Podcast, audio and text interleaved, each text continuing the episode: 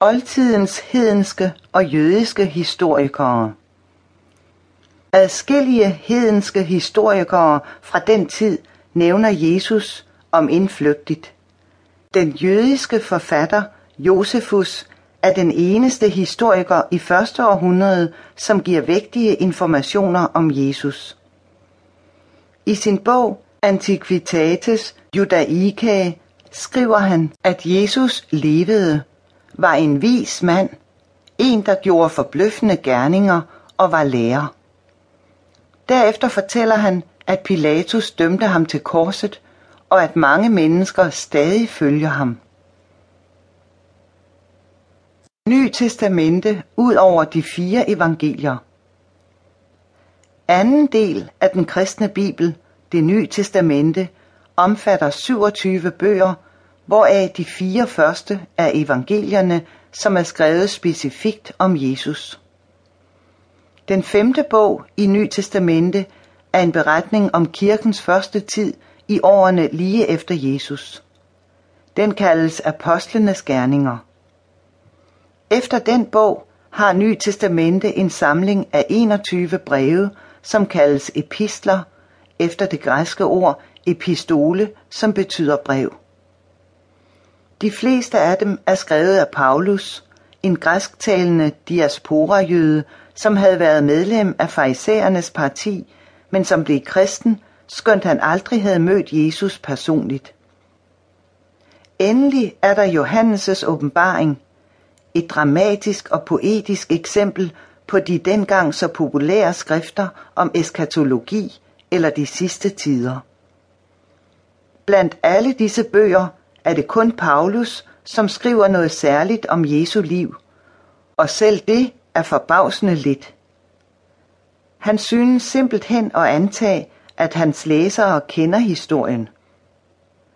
Dog bekræfter han i store træk historien om Jesu død og opstandelse, som evangelierne fortæller den, og giver herudover nogle nye oplysninger om den sidste nadver. Kristne skrifter uden for Ny Testamente De 27 bøger i Ny Testamente er ikke de eneste gamle kristne skrifter om Jesus. Der findes faktisk dusinvis af andre bøger, af hvilke de fleste betegner sig som evangelier eller epistler, og desuden fragmenter af bøger, der for længst er gået tabt. Mange af disse skrifter er først kommet frem i lyset i løbet af det seneste århundrede. Videnskabsfolk har rensaget dem for at se, om de kunne give yderligere troværdige oplysninger om Jesus.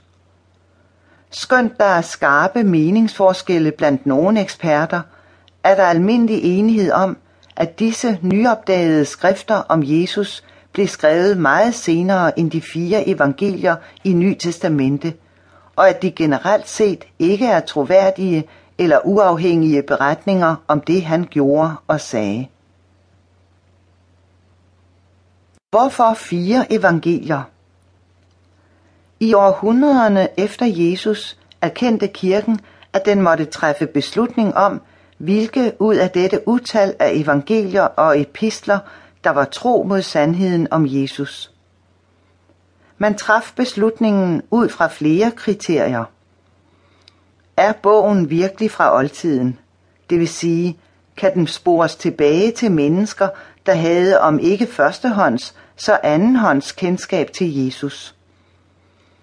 Bruges bogen mange steder i mange kirker, eller er den begrænset til nogle få?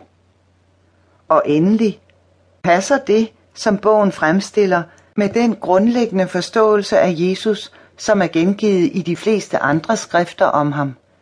Eller er dens undervisning i modstrid med beretningen om Jesus, som overleveret fra hans første tilhængere? Hen mod slutningen af det andet århundrede var der udbredt enighed om de 27 bøger, som vi kalder de kanoniske skrifter, fra det latinske ord kanon, der betyder målepind, og som indgår i Ny Testamente. Det man kan undre sig over vedrørende de kanoniske skrifter, er ikke, at de andre epistler og evangelier